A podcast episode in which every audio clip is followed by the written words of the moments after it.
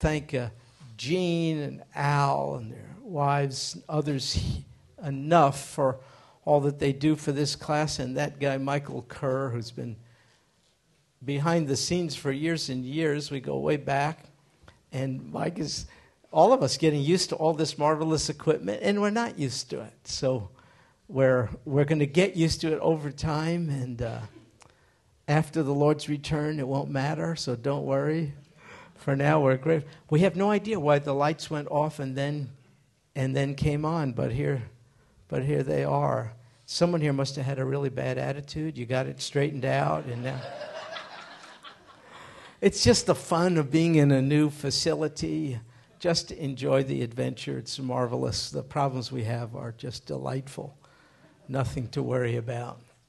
Um, I have Jeannie Fouth's watch. Do you know Jeannie? I, there's no clock in here. And I, I haven't worn a watch in years and years and years, so I have Jeannie's watch, and she left. So I have this. I'm going to give it to my wife as a gift. I need the points. Jeannie will understand. So anyway, but we're going to get we're going to get a. These are all the fun things. We're going to get one of those things that you put over here, and neither Chuck nor I will pay any attention to it. But it, it will be. We could do that, you bet. Um, Vacation Bible School is happening tomorrow, and it will be in our old, still really fine facility. We're holding off on moving VBS here this year because we want to work out all the things before we bring such a crowd of little kids. And so they'll be in the building there, and um, we really need help in a particular area. And our classes, uh, Brother Chuck's classes and mine, the three, have really, really stepped up to the plate in this particular area, and we really need help once again. It's Wednesday night. It's to be a decision counselor for the children who are on the verge of seeing who the Lord Jesus is, what he has done for them, and inviting him into their lives. And for this, we need many, many, many decision counselors because many, many children will need a good adult to speak with. In the classes that the children attend, the, the message of redemption will be explained by the ministers of the church and others. Uh, and then thereafter, we want them to sit with an adult in the event they have questions and so on and so forth. If you've never done this before, I tell you all the more reason to do it. And, if you have done it, please do it again. Here's what will happen if you sign up, and we hope you do, on sheets that look like this, which are at the table outside. We haven't been too successful in passing things around, so we have it at the table. It's a sign up sheet for decision counseling Wednesday night. If you come here Wednesday night, and go to the old building, room 132, 133. It's in the hallway where the bookstore used to be. 132, 133. Rhonda Black, our minister to children, will be there at 5:30, and she will give you orientation. Everything you need to know, the schedule. Uh, she'll give you materials. You don't have to bring anything. That will be from 5:30 to 6 there'll be uh, different times during the evening when your services will be necessary. And the last phase is about 8:45. We know it's late, but we really really need decision counselors to stick around. We'll have a big uh, session in the old auditorium and our pastor will give an invitation to the children who we will then escort into the connection center and we would love it if you could be there to counsel with them at that point. That final session is with older children, fourth, fifth, and sixth graders, but other age groups will be ministered to during the evening. So if you can come at 5:30, we hope you can. Uh, go to room 132, 133, and you'll receive all the instructions you need. If you're running late, and many are, it's tough in Houston. Uh, please. Um, do not disqualify yourself. If you miss the 5:30 meeting, when you get here, just go to the connection center That's also was in the old building. If you were seated in the auditorium and facing forward, it's the beautifully decorated room just to the right of the auditorium. If you go there, Brother Chuck will be there at any time you arrive to assist you in the same way Rhonda did. We'll give you the schedule and send you out and about. You won't be alone. You'll, you will be uh, uh, with others. And uh, I, I, see Joe here, and I wonder, Joe, could I call upon you to share what you shared in a prior class about this whole thing?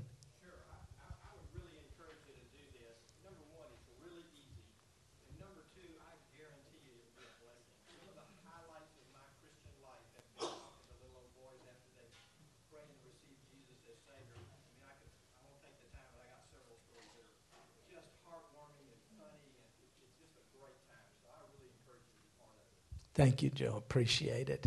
So, we do all encourage you, and we do not have a sufficient number of decision counselors uh, at this point, and we really want no, no child to have to wait for too long a period of, of time. It'll be a delightful time. So, Wednesday, 5.30, if you're able to come, we hope you can. Um, as uh, Jean mentioned, the new hour starting time for this hour is 11:15. So you're welcome at any time because the prior class will be dismissed at 10:45. So that's a 30-minute gap. You can come in here and sit, but you need not rush through the hallways to get here. Uh, we used to start at 11. We're starting at 11:15. So uh, we'll try to shoot for that time. And I want to. Uh, I hope this is okay. Is Mac? Are you here? Where is Mac Kimbrough? Uh, Mac is a great uh, member of this class and church and of the body of Christ. And uh, Mac's uh, wonderful mom uh, passed away when, brother? Friday. Uh, Friday, and she would have been today 101 years old. And it's a magnificent joy and but also you understand this don't you? Many have been there. One mom she's gone. He knows where. That's not the issue. But he's here and other family members. So wonder if you would join me in praying. We, i met mac's wonderful brother a couple weeks ago. He visited with us. Are there other siblings? I asked you but i don't remember. We have a younger sister. And sister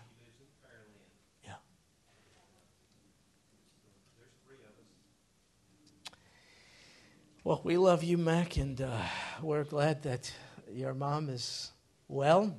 And now we wait our turn, and we should pray. Let's pray. Lord Jesus, thank you for life, which you have given, value and prize. So, this dear lady's departure was not taken lightly by you, was it? Thought through, determined right on time. Yours, not ours, yours. Thank you so much.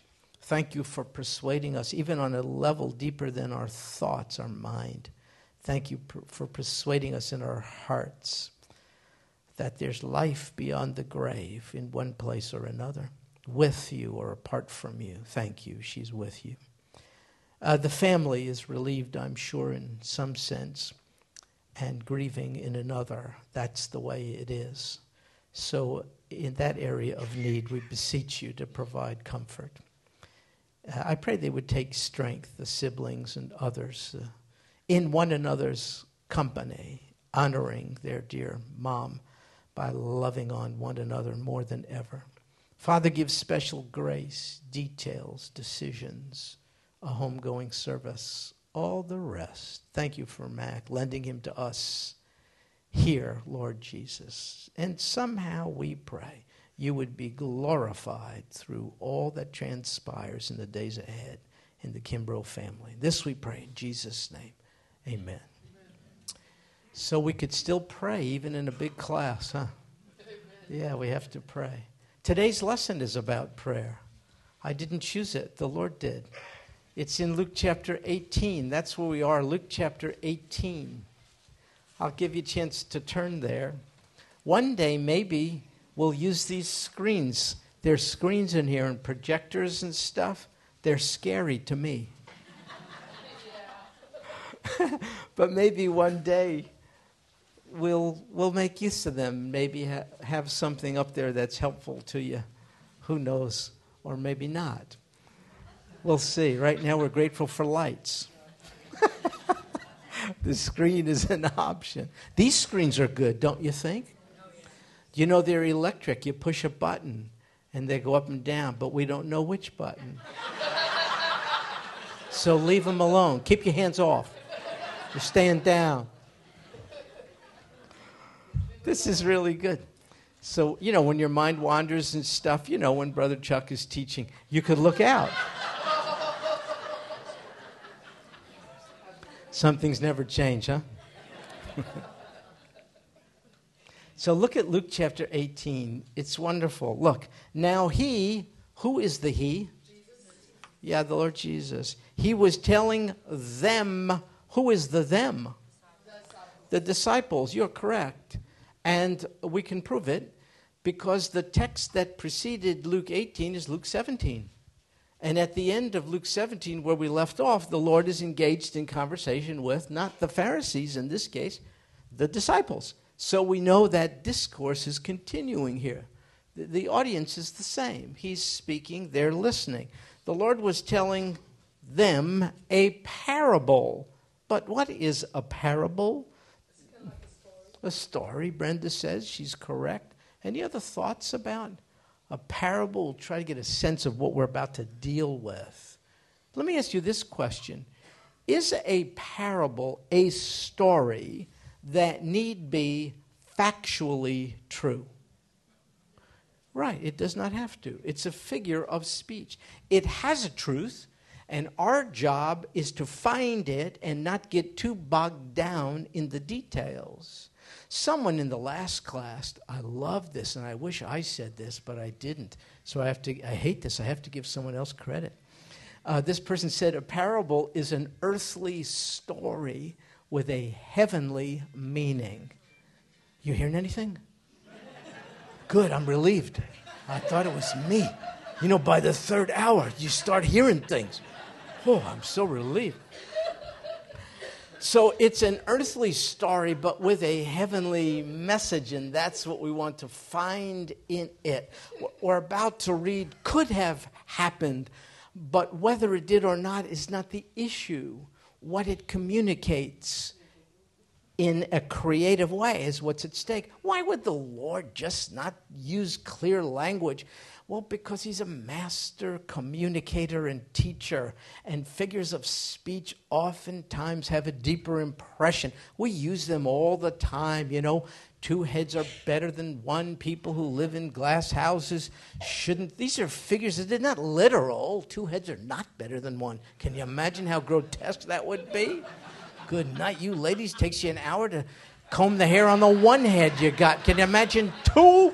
So figures of speech. So this is a parable. And here is what it says uh, to show that at all times they, disciples, them, you, me, they, at all times ought to pray and not to lose heart. So when I read this, I thought, but wait, what does this have to do with anything? I mean, prayer is important, I get it. But where's the connection to what preceded it? If you recalled at the end of Luke 17, we spoke about the second coming of the Lord. His disciples had questions about it. He said, I'll tell you about conditions on earth before I come. It was not a pretty picture that he painted. He said it's going to be bad, worse than it is now. And then I'll return. That's the conversation. Now we jump into this parable about prayer, which begs the question why? So let me suggest this. Tell me if this suits you, and if not, just leave it behind. The Lord came already once. The first time he came enfleshed, looked essentially like you and I. In other words, reduced himself to ones like you and I, except for the fact that he had no sin. He did this for the purpose of suffering and dying after living here and so on, uh, in our place. So he came as the Lamb of God, sacrificial, substitutionary Lamb. Second coming will be entirely different. He will not come as Lamb of God, he will come as Lion of Judah. A lamb and a lion, more figures of speech, communicate totally different things. Nobody fears a lamb, but the lion conjures up all kinds of other emotions. You see, the second time he'll come to judge the earth and deliver those to those who will be with him forever it will be rather dramatic. You won't have to guess about it. So he says, Look, if someone says there's a Savior like figure over there, there's a Messiah like figure over there, they don't believe them. I'm coming in the clouds, trumpets, angels. It's going to be rather clear. Now, here's the deal in between that first coming and second coming, we live. Therefore, you can call yourself an in betweener. That's who you are. That's who I am. We are in betweeners. We are living in between his first and second coming. We have reckoned on his first coming, I hope correctly, and therefore we do not fear his second coming. If we're right about the purpose of his first coming, you came as sacrificial lamb to suffer and die for my sin. If we're right about his first coming, we look forward with great anticipation and enthusiasm to his second coming. Those of us, therefore, who are his disciples, no less than these who he is speaking to, are therefore living in between these two marvelous events, and it's not easy. Though we be saved, fully redeemed, the burdens of an increasingly hostile, corrupt, godless world are upon us. We're in betweeners. Values are changing like never before, perspectives, world views America is post Christian for sure. It's a different place than the one in which you grew up in.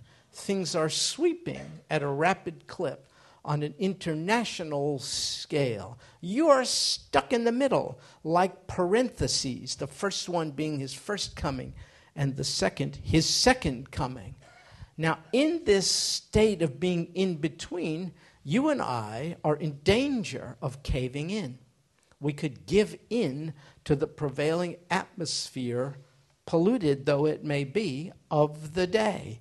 You cannot avoid it for crying out loud. A number of us are going to be tempted to say, I can't beat them, therefore, why not join them? So you watch, as I have so many times said, uh, House Hunters, for instance, which is just a generally a good show, House Hunters. It's not on 3 o'clock in the morning when everyone's sleeping. It's not on uh, adult only television, is it? It's House Hunters, primetime TV. You watch it, and if you watch carefully, you're going to be hard pressed to find. It's usually couples looking for a place to stay. You're going to be hard pressed to find a couple consisting of a male, a female, and the two are married before they buy the house. You're going to find all kinds of permutations. You'll find two males or two females, or you'll find a male and a female who are trying each other on for size before they make the commitment of marriage. It's odd. And as I say, this is not on restricted uh, late night adult TV. The children are being exposed to this. We're being exposed to it. So I see two people of the same gender. It's catching on, it's authorized, it's encouraged for them to marry in certain places today, including, including the Oval Office. I find myself, you find yourself, if we're not careful, saying, and what's really wrong with it? Two consenting adults, they delight in each other. It's a monogamous relationship, they're not promiscuous. And this deal of this guy and this gal living together for a while, isn't that a good idea before they get married? That will surely possibly cut down on the, on the divorce rate. I mean, if they split up before they marry, you don't have divorce. I mean, the number one cause of divorce is marriage. Did you know that? you don't get married, there's no divorce. So you find yourself doing, you know, you say, say all these things. You start thinking about abortion, you start saying, those young people, the gal who's now pregnant, she's in no position to have a baby. She is a baby. How's she going to make it? She will be she will not be a contributing member of society. She's trying to be in school, but she can't be in school if she has the baby. And oh, yeah, it's a mistake and all the rest, but why compound the mistake by forcing her to have the baby and thus make the mistake of having another, producing another desperately needy member of society who our system can no longer support? Well, I mean, I'm telling you, you start, you start or, the, or you watch entertainment. It's really different than Andy Griffith's show. Gunsmoke. We used to watch the Ed Sullivan show when I was a kid. Topo Gigio. Remember the little. Today you got, uh, I was watching Lisa Marie Presley on American Idol the goth culture, I mean, it was dark. She was dark. The musicians were dark. The lighting was dark. The words were dark, somber, occultic, demonic. You watch Lady Gaga. She's a creative genius. I'm not denigrating her talent. It's not just a cuss word now and then. Even country western songs have those. It's demonic it's just totally different. You have this gal, I think her name is Nicki Minaj. She was on the Country Western Awards show. It was a crazy, demonic, occultic scenario she created. It was un.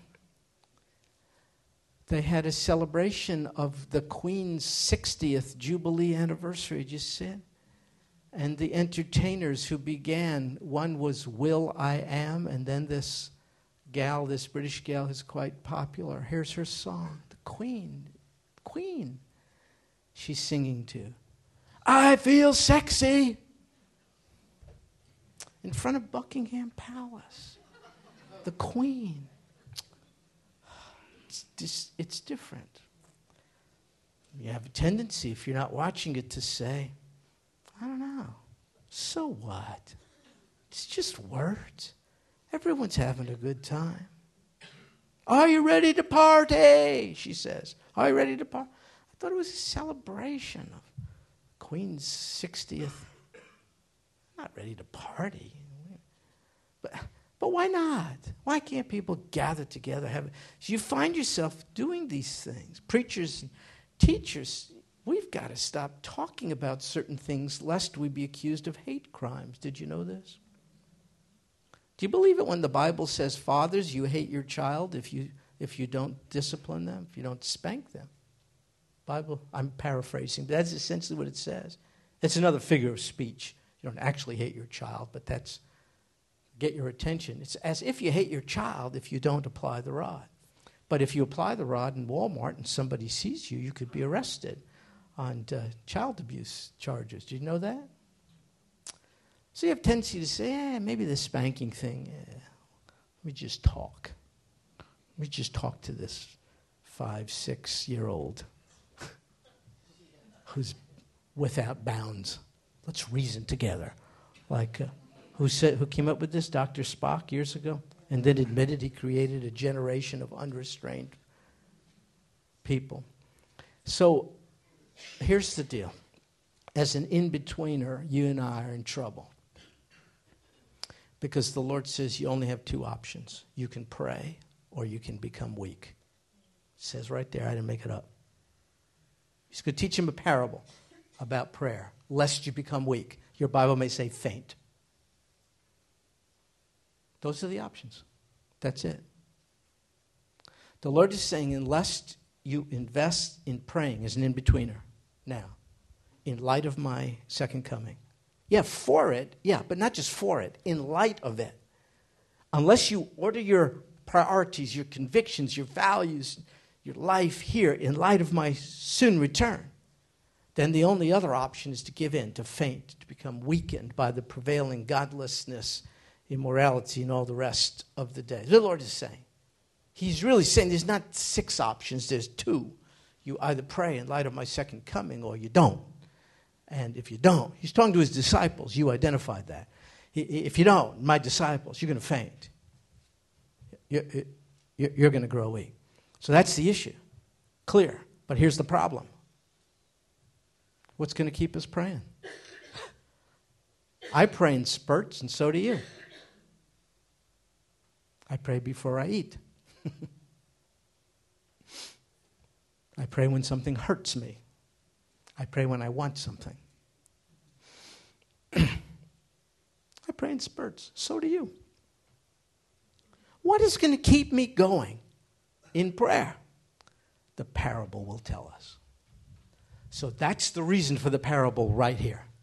And here's how it begins, verse 2. In a certain city, does your Bible name the city? N- neither does mine. Why? Remember, it's a parable. It's not a specific city. It doesn't matter. Call it what you want. It's a parable. It's a certain, it doesn't matter.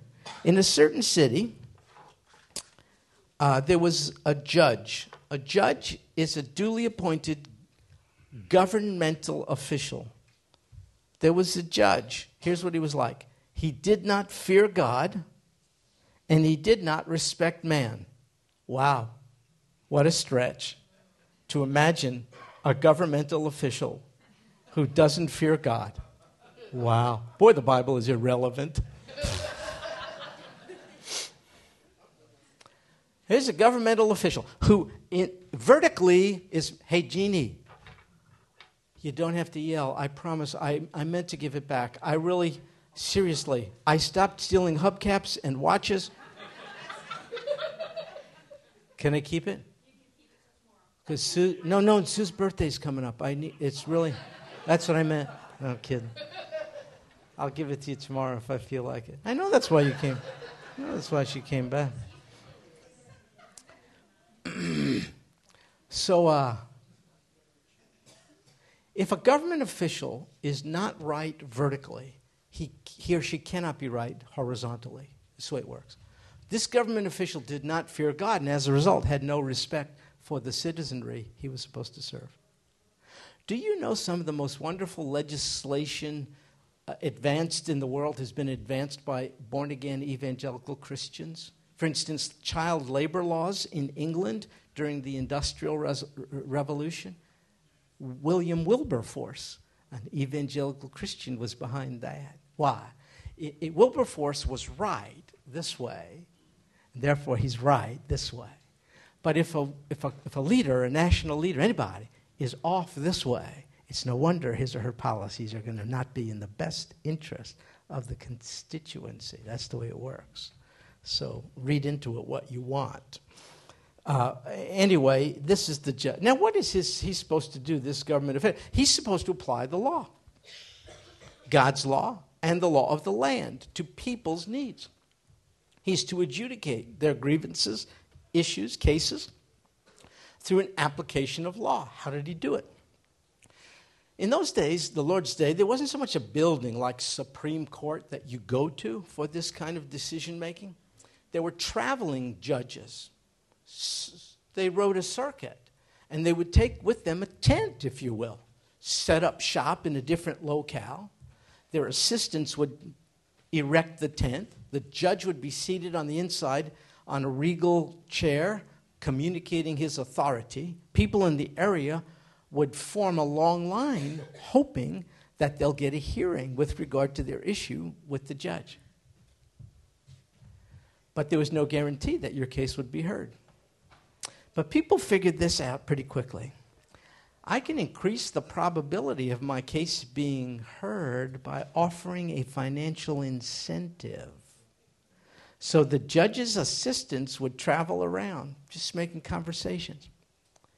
And if you reached into your pocket and pulled out a crumpled up, well, they didn't have 20s, shekels, and put it in the judge's assistant's hand, he could go into the judge and you stand a better chance of getting your case heard. You get moved to the front of the line. That's how it worked. Often. Uh, that being the backdrop, Look what happens next. Verse 3. There was a widow. Wow. Rough in any day. Nobody wants to be part of that exclusive club. Painful, hurtful. Pretty excruciating in that day. Why? No social service system, no death benefits, no insurance, no, no, nothing. Nothing. Uh, in fact, the, the widow would have no standing in a court of law. Her standing was only attributable to her husband who would stand with her, but he's not there to stand with her. Therefore, she's stripped of any access to adjudication in a situation like this by the judge. She doesn't have any standing, she's a widow. She has no money. Why? Why don't she get a job? She can't. Women were not allowed to do this in that day. You couldn't. Why don't you just get an education, learn a trade? Because they weren't permitted to. They had no standing in courts of law, generally speaking. You don't go to school, you don't act independently. You don't, you don't get it. So she's a widow. And she's a woman. Even if she wanted to bribe the judge's assistant so as to have standing with him, she wouldn't have the financial wherewithal to do it. She's in trouble. And so it says she kept coming to him, saying, Give me legal protection from my opponent. She's asking for what everyone is asking for. We don't know the nature of the grievance. Once again, it's not important. She's up against something. She thinks she's unfairly treated. She's saying to him, Give me legal protection. That's his job. He doesn't care.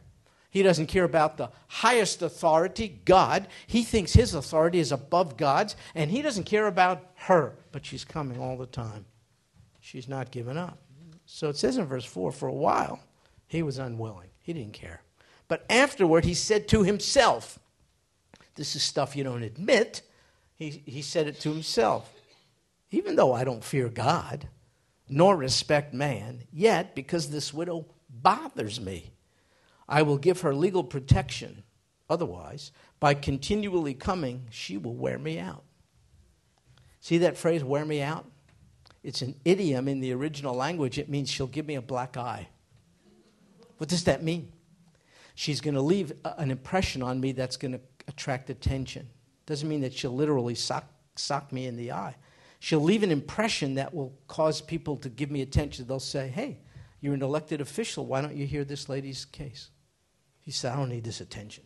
So finally, I'm going to give in. So here's the deal He doesn't care about God, and as a result, he doesn't care about life, people. He doesn't care about the widow. He has no respect for God nor her.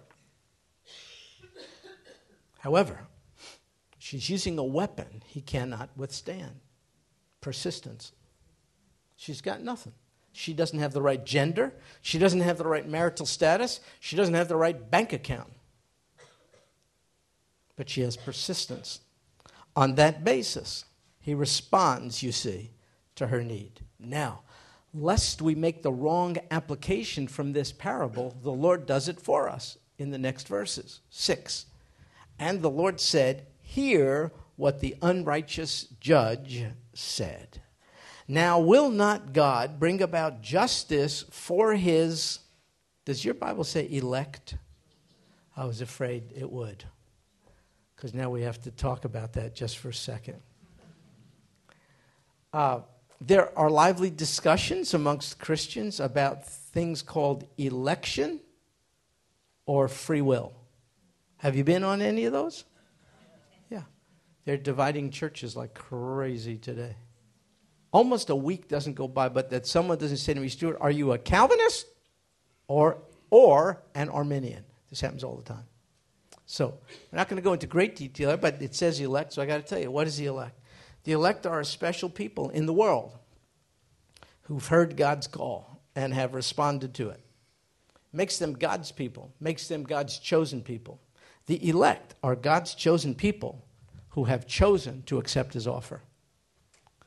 Now, I couch those words really carefully because you can see I did not reveal my position.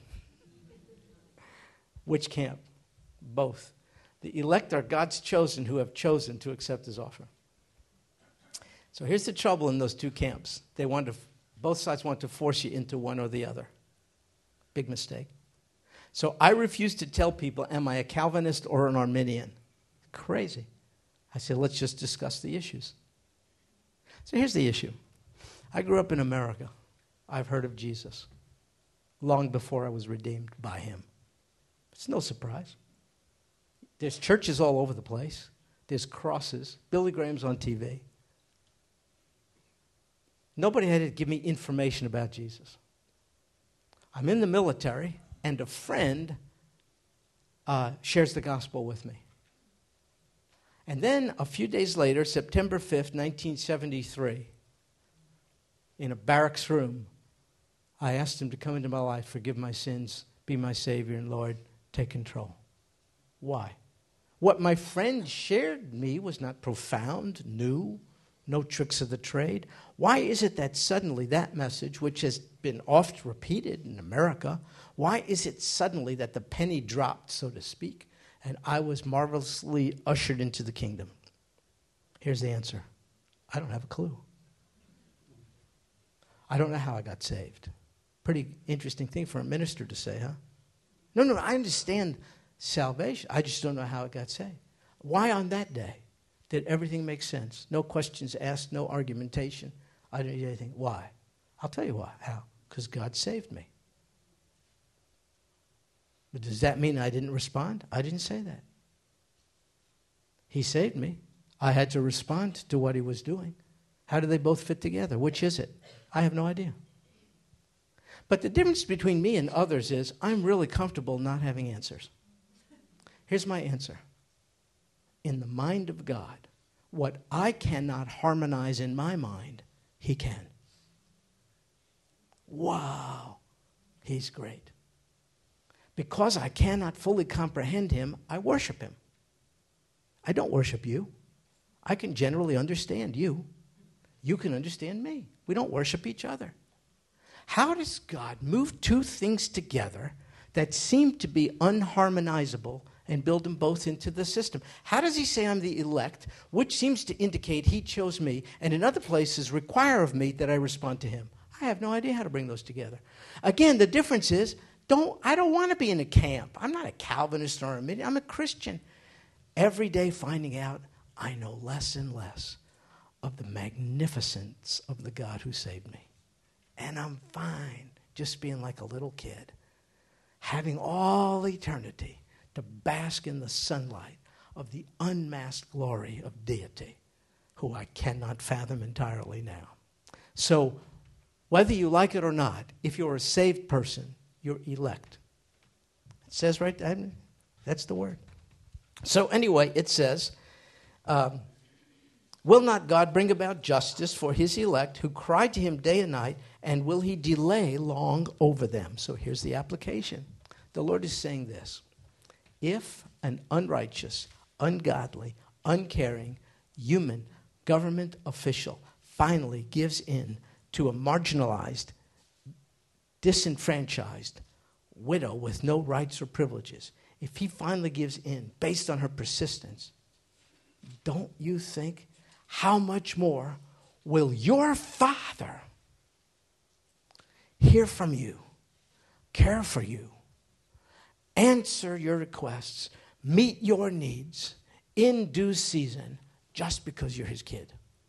So it's an argument from the lesser to the greater. If the lesser is true, then how much more the greater? If this is true of the widow and the judge, that he who cares nothing for her, gave in because of her persistence, though she had no societal rights. If that, how much more God, who you are privileged to call Abba Father, how much more will He respond to you, an in betweener, one day vindicating your cause? How much more? That's the parable. Now, here's the deal.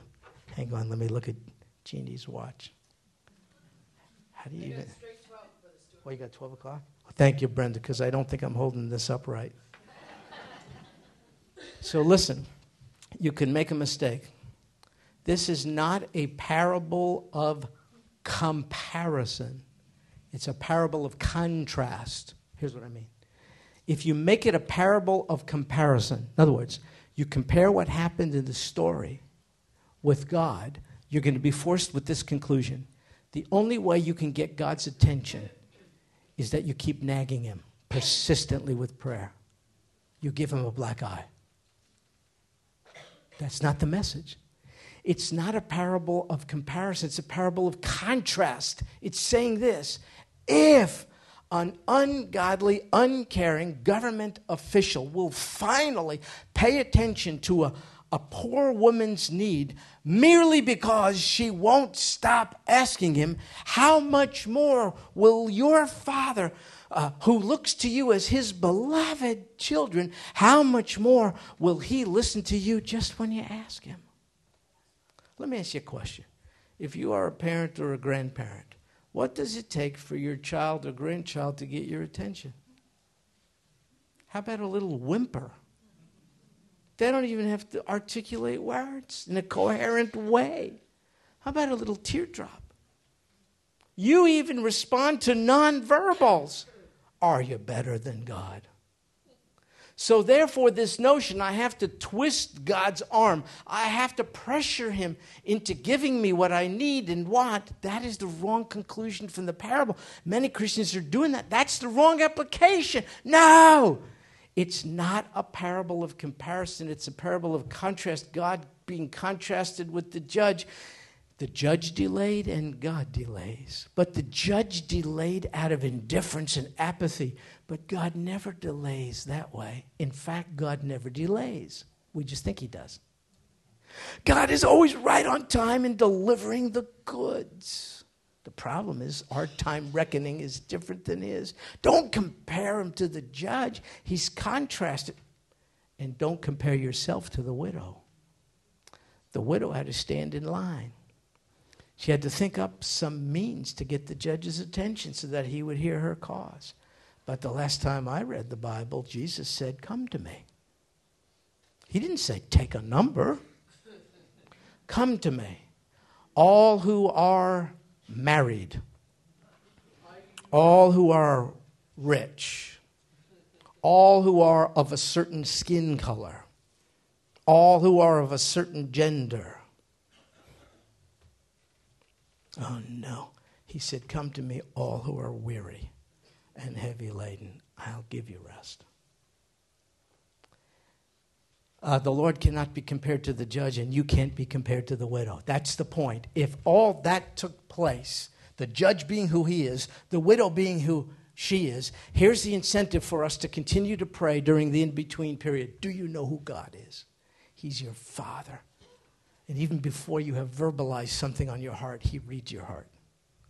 Second, your royalty, you've been elevated. You're not a marginalized, disenfranchised person. You're His kid. These are the incentives for continuing to pray no matter what. So here's the deal our problem is we may stop being prayerful and cave in. We can get cynical we can get angry. There are many discussions today about whether Christians ever are justified in revolting against the government. Do you know there are increasing discussions along those lines? What is, what is the biblical uh, guideline for civil disobedience? When, when can you burn down an abortion clinic? Can you take the life of, of an ab- abortionist who's taking the lives of others? I must tell you, there are these discussions and uh, the answers aren't easy. But I will tell you this is really, really easy. God said the distinctively Christian, for sure, response to what's going on between his first and second coming is that we pray. There's no debate about that. So, why are we getting so lathered up about all kinds of other possibilities and distracted from what God says? If you don't pray, you'll grow weak. Why don't you pray? But praying here is not just, here's my list of requests, give me this, give me that. No, no, no. Prayer is that communion that enhances an appreciation of our connectedness to God. Prayer is what happens when you see Lady Gaga on TV. And you say, man, she's creative, but man, she is demon possessed or something. And you get angry and you say, I can't believe they put them up. And then you say, oh, God, but for your grace, if you didn't save me, what in the world would I be into? Well, God, why not save her? You say, Oh God, there's darkness. Why not show her light? Oh God, would you grant her repentance? She doesn't deserve it. Did I? Do you? God, aren't you the Savior? Isn't it your desire for none to perish? Don't let her. Oh God, why don't you fill her with your spirit and use her talents in the way that glorifies you? How about that? Do you know the Bible says we are to pray for kings and all in positions of authority? Did you know that? It doesn't say pray that they be reelected. You vote for who you want to. That's not the deal. That's freedom of, you know, do what you want to do. But here's the deal. Well, but, but how could I pray for a governmental person I do not like? All the more. See, that text says, pray for kings and all who are in authority. Listen, that we may continue to live a godly life in all dignity.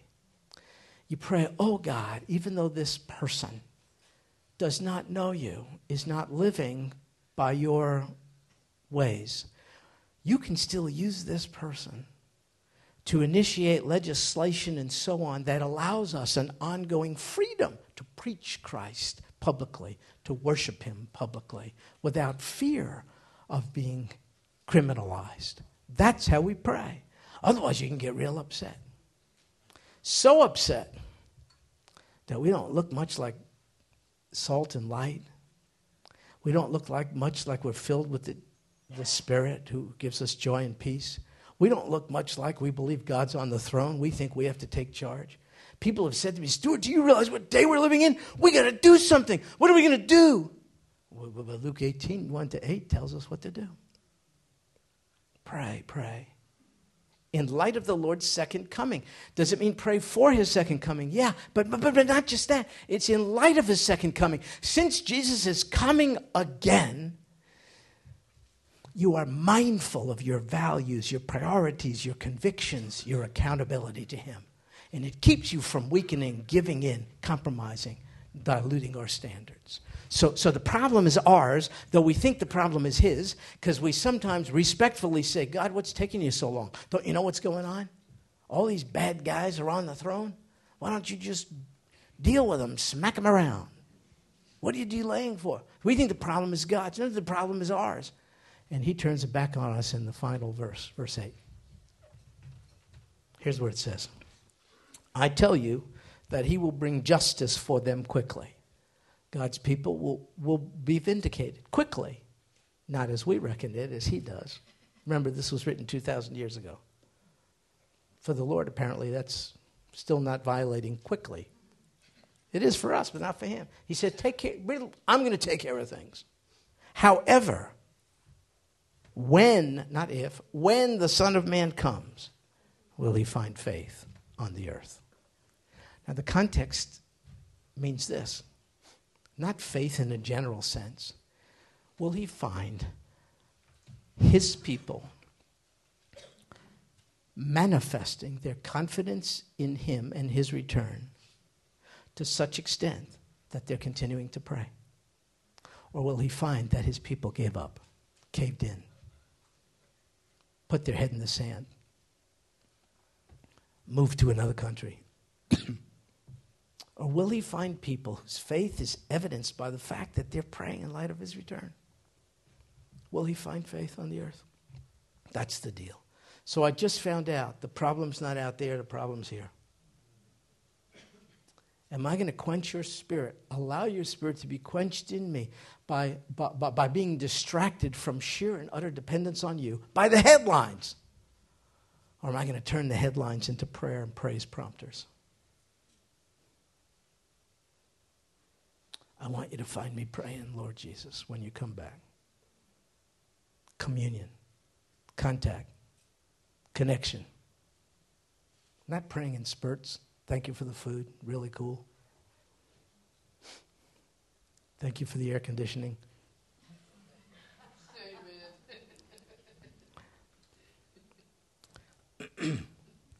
it's really praying about all things in light of the Lord's soon return. And in betweener is given this strategy. And by the way, every other strategy overcome the government, overthrow the government, uh, make signs and be in a march protest, uh, burn down an abortion clinic, whatever. All these things are not distinctively the strategies of Christians. Anyone could use those strategies. Here is the one distinctively Christian approach to life pray. That's it. And you tell me why we, we're ready to do everything but. So you see, the earthly story has a real, real heavenly meaning. If you don't give yourself to praying in light of the Lord's return, when all things crooked will be straightened out, if you're not praying in those terms, you're going to grow weak. You're going to faint. Don't do it. Pray. Lord Jesus, we'll pray right now, admitting we're not so good at it. We should be better. We're way out of shape. We would rather think than pray. We'd rather argue than pray. We'd rather be bitter than pray. We'd rather vote than pray. Voting is good. Anyone could vote. The Christian can pray. Lord Jesus, please make it to be our focus. It's romance with you. It's not a list of mechanical petitions. No. It's conversation, it's communion. Come to me. It's not a class, it's not a building, it's a relationship. All who are weary and heavy. What bothers us? You say, Come to me. Don't wait online, come to the head of the line. I'll send you away with rest. Come again when there's unrest. Keep coming. Keep coming. For I have tented amongst you. I am Emmanuel. Oh God. Why do we ignore you? Christians! And then are angry when non Christians do. Oh, God. Help us to be a distinctively set apart, elect people who make use of this option, prayer, rather than fainting and becoming weak. Strengthen us in the course of communion with you. This we pray in Jesus' name. Amen. Well, God bless you, folks. Oh, sorry, Gene. One, one announcement. As we're going through this transition of the um, uh, team that helps to uh, tear down and clean up in here, if you would please see me. Um, I'm going to kind of walk you through where everything is.